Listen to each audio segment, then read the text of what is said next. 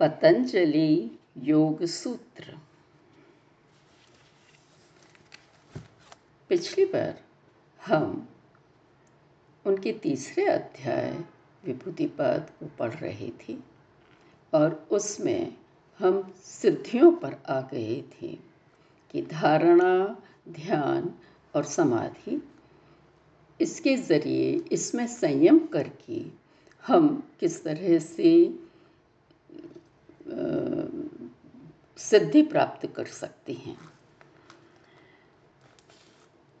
ध्वनि आकाश में कर संयम, वह दिव्य कर्ण भी पा लेता। विरल वस्तु या तनाकाश में संयम, नभ में गति देता। ध्वनि में करके संयम, हम अपने कोई भी धीमी सी धीमी आवाज़ को या तेज़ से तेज़ आवाज़ को सुन लेते हैं और जैसे कि कोई खाली जगह में हम देखें, आकाश में देखें, कोई तो उसमें हम चल सकेंगे, रुई के समान चल सकेंगे, हम नब में उड़ सकेंगे, उसकी चीज़ों को जान सकेंगे। सच में स्व से अलग दिखे तन हो अज्ञान, अंधेरा क्षय। स्थूल सूक्ष्म लक्षण गुणार्थ संयम से पंच तत्व हो जय। जब हम अपने तन पर, अपने शरीर पर ध्यान देंगे, इसी तरह संयम करेंगे तो हमें शरीर और आत्मा अलग अलग दिखलाई देंगे। और अज्ञान नष्ट हो जाएगा। हम जान जाएँगे कि हम वास्तव में क्या हैं। शरीर नहीं है। मन नहीं है, आत्मा है। और उसके बाद में स्थूल सूक्ष्म लक्षण गुणार्थ संयम से कोई भी हो, पंच तत्वों को हमको जय करना है, जिनसे ये सब कुछ बनता है। भू जल अग्नि, वायु, आकाश। अगर हम इन पर संयम कर लें, इन पर कंट्रोल कर लें, इन पर पूरा ध्यान दे दें, तब हम क्या कर सकते हैं? छोटे से छोटा बन सकते हैं और वह बड़े से बड़ा बन सकते हैं। हनुमान जी एकदम छोटे बन के चले गए थे ना जब सागर पार किया था राक्षसी के मुँह में? उसी तरह से। तो इसमें तत्वों के गुण बाधा नहीं पहुंचाएँगे, जो भूजल अग्नि के अलग अलग तत्व हैं। नहीं, हम उनको पार कर जाएँगे। लावण्य रूप बल दृढ़ता ये सब काय संपदा उसे मिले।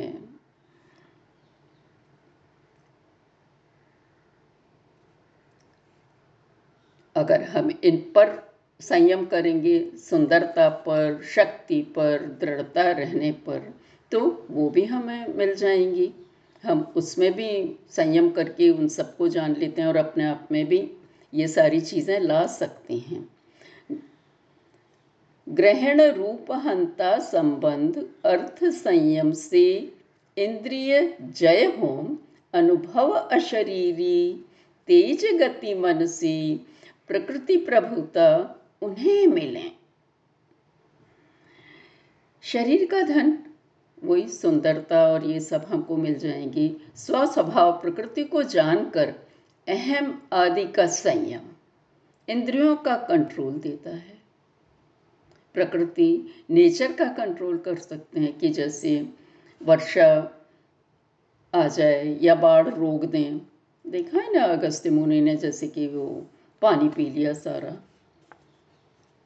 तो और उससे अशरीरी अनुभव, आत्मा का, मन के समान, उसकी गति तेज हो सकती है। हम अभी यहाँ थे, अभी वहाँ हो सकते हैं। ये सारी प्रभुता स्वामित्व उनको प्रकृति पर मिल जाता है। प्रकृति पुरुष भेद का बोध मात्र सर्वज्ञ बना देता।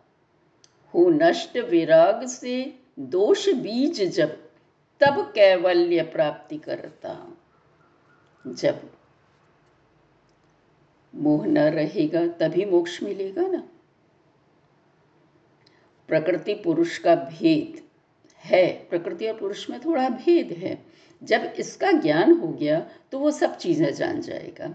और जब ये मोह हट जाएगा, तब ये जो राग मोह के बीज जो जन्म दर जन्म चले आते हैं, वो नष्ट हो जाएँगे, आगे न चलेंगे, और वो मोक्ष प्राप्ति कर लेगा।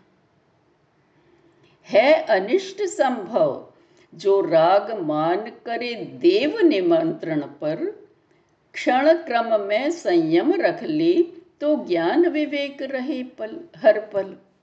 ये सुना है ना कि भाई विश्वामित्र में इनका से हार गए थे। कैसे हार गए? यहाँ पे इसीलिए उन्होंने देव निमंत्रण शब्द यूज़ किया है कि लोभ लालच देकर साधन से हटाना चाहते हैं लोग कि अरे ये कैसे आगे बढ़ रहे हैं? देवताओं में ईर्ष्या नहीं होती हो ऐसा नहीं होता है, केवल अच्छी बातें ज़रा ज़्यादा हैं। दैट्स ऑल पर अगर वो उस लालच में, लोभ में, अहम के लोभ में तो आते ही हैं। हमारा नाम बढ़े, हमारा पद बढ़े, लोग हमको जाने, ये तो हम देखते ही हैं रोज। तो ये जो अंदर की भी चीज़ हैं अंदर से ही आएँगी, हमारे मन में आएँगी, वो हमारे मन को इस तरह से नियंत्रण करके कर लेंगी। तब क्या होगा? हम गिर जाएँगे, अनिष्ट हो जाएगा। हम जो आगे बढ़ रहे थे, वहाँ तक नहीं बढ़ पाएँगे, मोक्ष की ओर गति नहीं हो पाएगी। तो क्या होना चाहिए? वही कि हम क्षण क्षण पे ध्यान रखें, हर पल पे ध्यान दें। तब हमारा ज्ञान, हमारे अंदर का विवेक इंटेलिजेंस हमें एकदम सजग कर देगा अलर्ट कर देगा, ये रास्ता तुम्हारे लिए नहीं है, लोभ में जा रहे हो, लालच में जा रहे हो, मत जाओ। लगे समदेश जाति लक्षण, दिखलाए भेद, विवेक ज्ञान, तब तत्क्षण पूर्ण स्पष्ट होए। सभी विषय, वस्तु का भान। मिले मोक्ष, जब प्रकृति पुरुष साम्यता, भली भांति ले जान। अगर हम क्षण क्षण में प्रेजेंट रहेंगे तो हमको सब देश, जाति, लक्षण सब एक से हैं, सब में वही है। यह हमें अपने इंटेलिजेंस से, ज्ञान से मालूम पड़ जाएगा और उनके भेद भी मालूम पड़ जाएँगे कि एक से देखते हुए उनमें अंतर भी है।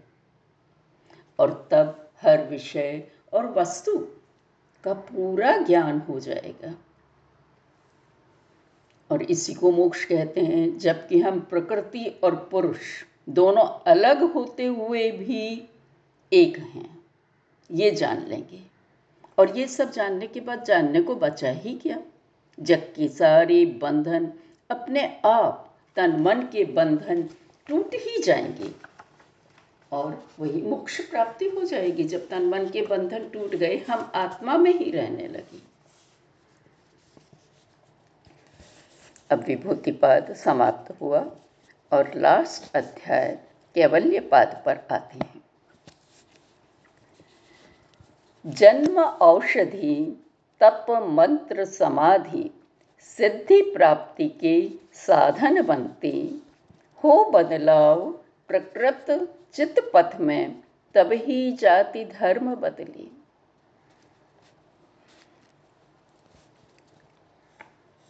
जन्म कहाँ से हुआ है? ड्रग्स लेते हैं ना ये तो समय भी रही होंगी। तप तप करते हैं, प्रयत्न करते हैं, मंत्र का जाप करते हैं, समाधि, एकाग्रता से मतलब है यहाँ पे। ये सब सिद्धि प्राप्ति के साधन बन जाते हैं। जैसा उन्होंने पहले ये सारी सिद्धियाँ बतलाई हैं। लेकिन इससे क्या हुआ? इससे हमारा मन का रास्ता तो पूरा नहीं बदला। उसके गुणधर्म नहीं बदले, जाति धर्म नहीं बदले। वो कब आएगा? वो तब आएगा जब हम मन के रास्ते को ठीक करें कि वो किस तरफ़ जा रहा है। अहम की तरफ़ तो नहीं जा रहा। अपनी ही बड़ाई तो नहीं चाह रहा। दुनिया पे हमारा असर हो ये तो नहीं चाह रहा। होता न विकास सिद्धियों से कृषक सम भूमि ठीक करें। हो जाती हंता प्रधान ऐसे ही निर्माण किए चित में। हमने बहुत मेहनत कर ली तब किया, बहुत प्रयत्न किया, लेकिन क्या हुआ? हमें सिद्धि मिल गई और हम उसी में डूब गए। हम में अहम प्रधान हो गया, ईगो प्रधान हो गया कि ये सब मैंने हासिल कर लिया है। बहुचित्तों को बहुवृत्ति में सामान्य चित्त ही नियुक्त करे, केवल ध्यान जनित चित्त ही कर्म संस्कार विहीन रहे। हमारा मन फिर भी बहुत सारे कर्मों में हम, हमको लगा देता है, जो हमारा सामान्य चित्त होता है। और वही तो हो रहा है, वो इन सारी सिद्धियों में लगा रहा है हमको। अब लेकिन हम केवल ध्यान, प्रभु ध्यान में अगर हमारा मन लग जाएगा तो ही ये सारे कर्मों का प्रतिफल हमको नहीं मिलेगा। कर्म परिणाम से हम अलग रहेंगे। ध्यान में लगा हुआ मन। लेकिन मन की ज़रूरत है। चाहे उसे हम ध्यान में लगा लें और चाहे दुनिया के कर्म फलों में लगा लें। ये एक ब्रिज है। आत्मा तक पहुँचने का। या तो जग तक पहुँच जाए, या आत्मा तक पहुँच जाए। वो आगे बताते हैं। कर्म न श्वेत स्याह योगी के, दूजों के हों मिश्रित भी, समयानुसार उनके प्रभाव वृद्धि पाए और हों प्रकटित योगी के जो कर्म होते हैं, न तो एकदम सही होंगे, न एकदम गलत होंगे। लेकिन जो साधारण लोग हैं, उनके ऐसे भी हो सकते हैं, एकदम सही, एकदम गलत, या दोनों मिश्रित, थोड़े सही, थोड़े गलत। और उनके प्रभाव भी होंगे। ये सब सत रज ये गुण, उन्हीं के अनुसार काम करते हैं। और वो प्रकट होते रहते हैं। पर जब योगी बन जाते हैं, क्षण क्षण में रहेंगे, अपनी विवेक, ज्ञान, प्रतिभा प्रकटित होएगी तो ये सब अलग हो जाएगा। हम अंतर्मुखी बन जाता है योगी और आत्मा के अनुसार चलने लगता है। फर्कन देश काल जाति का, जन्मों के संस्कार स्मृति में। इच्छा है चिरकाल जीऊं, अनादिकाल से प्राणी में। अनादिकाल से, शुरू से ही व्यक्ति में पूर्व जन्मों का असर तो रहेगा ही ना। जब वो जन्म लिया तो उनकी इच्छाएँ इस जन्म में चली आती हैं। और यही होता है, मैं हमेशा जीऊँ। और इसीलिए उसके सारे प्रयत्न होते हैं। जन्मों के संस्कार हमारी स्मृति में संजोए रहते हैं। कार्य कारण पर है आधारित इच्छा और फल दोनों ही काल भेद होता कार्यों में संचय प्रभाव करता ही इच्छा, कर्म की इच्छा और फल दोनों किस पर आधारित हैं? कॉज एंड इफ़ेक्ट पर। अब जब फल की इच्छा ही नहीं रही तो कर्म का कारण भी धीमे धीमे हट ही जाएगा। और समय भेद के अनुसार कार्य बदल भी जाते हैं।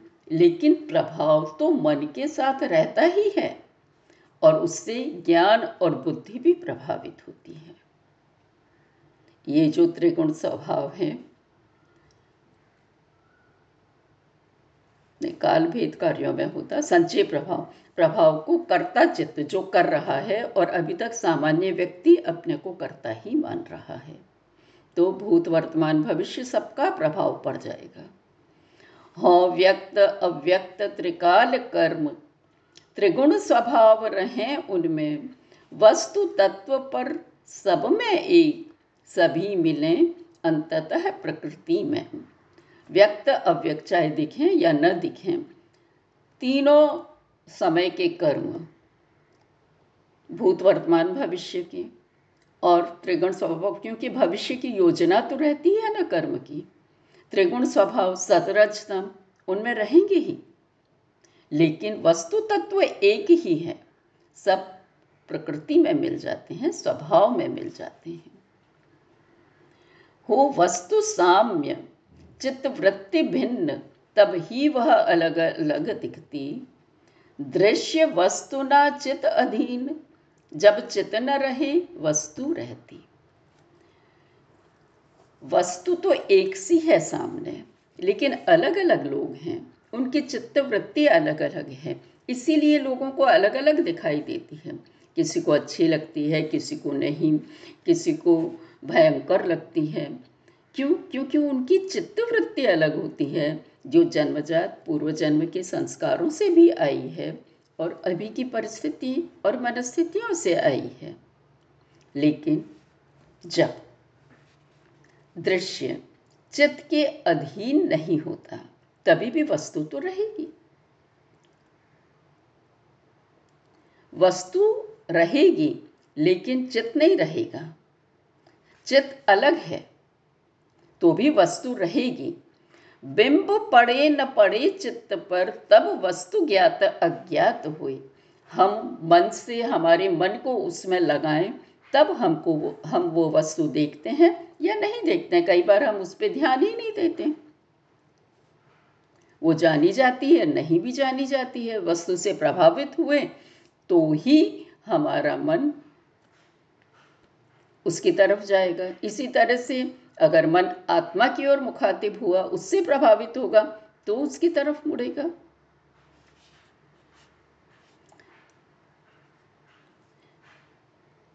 आत्मा है चित्त का स्वामी, उसे वृत्ति ज्ञान सदा ही हुए। लेकिन आत्मा तो चित्त का स्वामी है। उसको यह स्वभाव मालूम है। उसका मन नहीं गया है तो भी उसे मालूम है, इसको वस्तु पे ध्यान ही नहीं गया है। और धीमे धीमे यही करना है योगी को, कि ध्यान ही ना दे वस्तु पे, केवल आत्मा पर ध्यान दे। तो वस्तुओं का महत्व हट जाएगा। चित्त होता है दृश्य, अतः आलोक स्वरूप नहीं होता।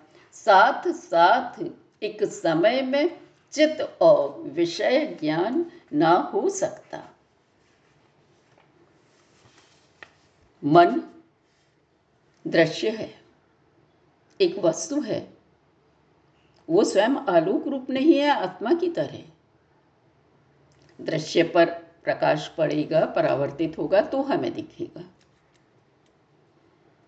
तो एक समय में चित्त और विषय का ज्ञान नहीं होता। या तो हम मन की तरफ़ गए और मन जिस तरफ़ मुड़ रहा है। मन अगर विषय की तरफ़ मुड़ रहा है, वस्तु की तरफ़ तो दिखेगा। और मन अगर आत्मा की तरफ़ हो गया तो नहीं दिखेगा। तो मन अलग हो सकता है और वस्तु अलग।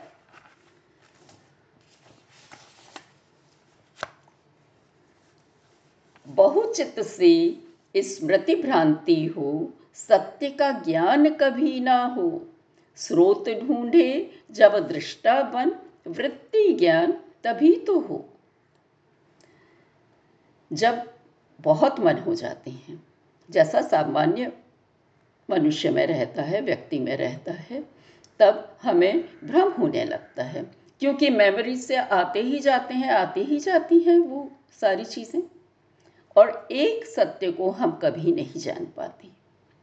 लेकिन जब हम सोच लेते हैं कि हम इसका स्रोत जाने कि ये कहाँ से आ रहा है, जब हम इस खोज में लग जाते हैं दृष्टा बनकर तब हमको प्रवृत्ति का, स्वभाव का ज्ञान होता है। तो पहले हमें एक इस प्रवृत्ति में, इस प्रयत्न में लगना ही पड़ेगा और तब हम ज्ञान जान पाएँगे, ज्ञान कर पाएँगे। दृश्य चित्त, तब बनकर दृष्टा अर्थवान भी हो जाता। चित्त तो बस होता माध्यम, अस्तित्व स्वतंत्र नहीं रखता। वो केवल माध्यम है मन। बदल जाता है। जैसे दृश्य बन, बदला, मन भी बदला। अगर मोक्ष की तरफ़ मन ले जाएँगे तो मोक्ष देखने लगेगा। तब उसमें एक अलग अर्थ हो जाता है। दृश्य में उलझे रहे तो एक अलग अर्थ हो गया। ये तो केवल माध्यम है। चित्त आत्मा में देखे भेद तो रहना जाए अहम भ्रांति। जब योगी को या साधक को चित्त और आत्मा अलग अलग दिखने लगे, मन और आत्मा, जब अलग अलग उनको जान लेता है, तब न तो ईगो रह जाता है, न भ्रम रह जाता है, वस्तु स्पष्ट दिखने लगती है, मन अलग से स्पष्ट दिखने लगता है। मोक्षाभिमुख विवेकी चित्त का बन जाए योगी स्वामी। और ऐसा करने से ही जो ज्ञानवान हो गया है चित्त जिसको अलग अलग दिखने लगते हैं, वो मोक्ष की तरफ़ बढ़ रहा है और वो योगी उसका स्वामी बन जाता है किसका? मन का। जैसे शरीर का बना, वैसे मन का भी पूरा स्वामी बन गया। दृष्टि दृश्य फिर भी रह जाती। पूर्व संस्कारों के कारण हो विलीन सब दृष्टा में, जब क्लेश सदृश हो उनका क्षारण। लेकिन पूर्व संस्कार, जैसा हम पहले बता चुके हैं, रहता ही है। स्मृति के कारण रह रहा है। तो इसलिए फिर भी दृष्टि और दृश्य रह जाते हैं उनमें। दृष्टा, दृष्टि और दृश्य का साम्य नहीं हो पाता, वे एक नहीं हो पाती। लेकिन दृष्टि और दृश्य कब दृष्टा में चली जाएँगे, विलीन हो जाएँगे, जब वे दोनों नष्ट हो जाएँ। मतलब मन बिल्कुल उस तरफ़ न जाए, केवल आत्मा में ही रह जाए, तब। सिद्धि में न डूबे ज्ञानी तो समाधि, धर्म मेघ पाता, उससे सब कर्मों, क्लेशों का मूल नाश ही हो जाता। ये सब भूमिका उनकी इसलिए थी कि सिद्धि में न डूब जाएँ।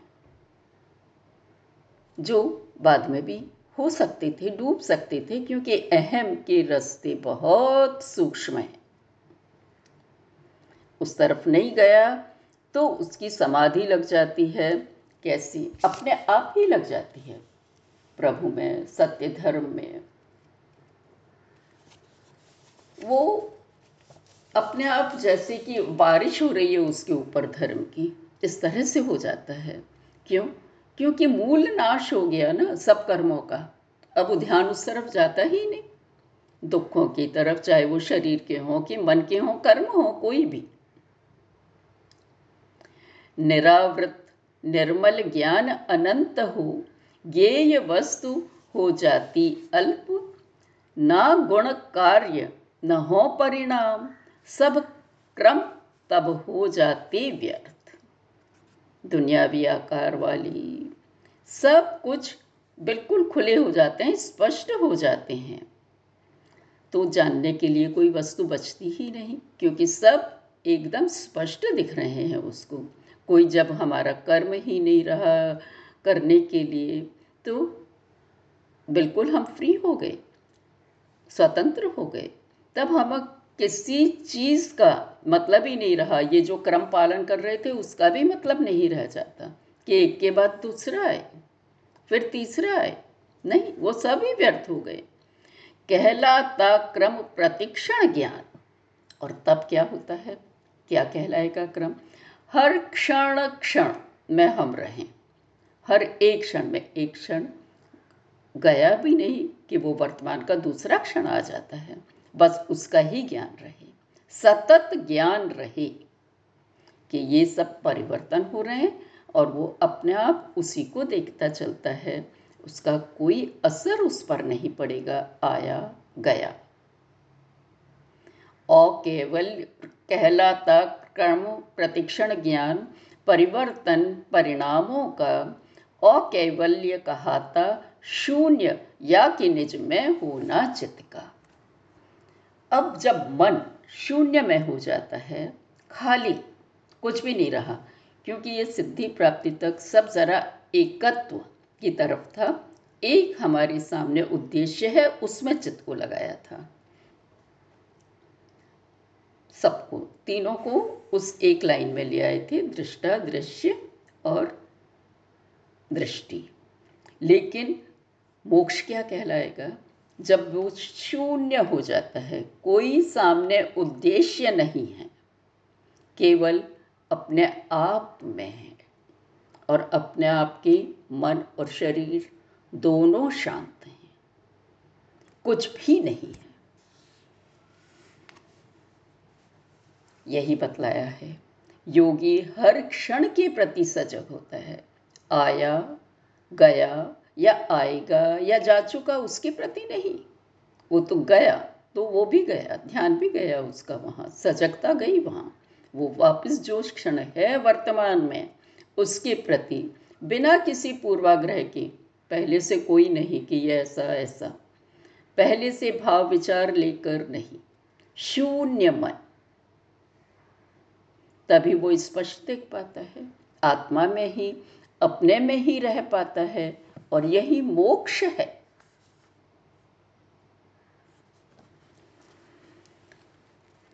पतंजलि का योग शास्त्र यही समाप्त हुआ। यह शास्त्र सुनने के बाद शायद यह थोड़ा स्पष्ट हुआ होगा कि योग क्या है, क्यों है, उसका पारायण कैसे किया जाए, जीवन रीति लाइफ स्टाइल कैसी बनाई जाए, ताकि उसमें दुख तनाव न रहकर शांति, आनंद, संतोष छा जाए। योग वो कला है, विज्ञान भी है, जो हमारे तन व मन को एकत्व साथ मिलकर चलना सिखाता है। यह एक न्यूट्रल शक्ति है, विद्युत की तरह। उसका रुख किस ओर करें, यह हम पर निर्भर है, पर हम हैं कौन? इसलिए वो जानकर या जानने के लिए हमें आत्मा, जो हमारा सत्य रूप है, की ओर गति करनी होगी। बस वही रास्ता पतंजलि ने विस्तार से समझाया है। आज हमने योग शब्द को बस शारीरिक आसन प्राणायाम तक सीमित कर दिया है, जबकि ये साधन मात्र हैं। प्रमुखता तो मन की है। शरीर के ज़रिए मन को भी कंट्रोल करना है। दोनों एक दूसरे पर आधारित हैं, एक अर्थ में। फिर उस कंट्रोल के बाद क्या? एक रास्ता आत्मा की ओर ले जाएगा। हमें यहाँ अधिक प्रयत्न करना होगा, क्योंकि जैसे हम पहाड़ की चोटी की ओर ऊँचे ही ऊँचे बढ़ते हैं तो गिर जाने के मौके चांसेस भी ज़्यादा हो जाते हैं। शक्ति का संचय हमें अहम को मज़बूत बनाने की ओर भी ले जा सकता है, बजाय मोक्ष की ओर ले जाने की। तो मेरी ये गुजारिश है आपसे कि ये सुनने के पश्चात हम योग को केवल शरीर की कवायद मात्र न समझें, जो आज समझा जा रहा है। अष्टांग योग का सीढ़ी दर सीढ़ी प्रयोग करें और जीवन को शांति आनंदमय तरीके से बिताकर मोक्ष प्राप्ति यहीं कर लें। धन्यवाद।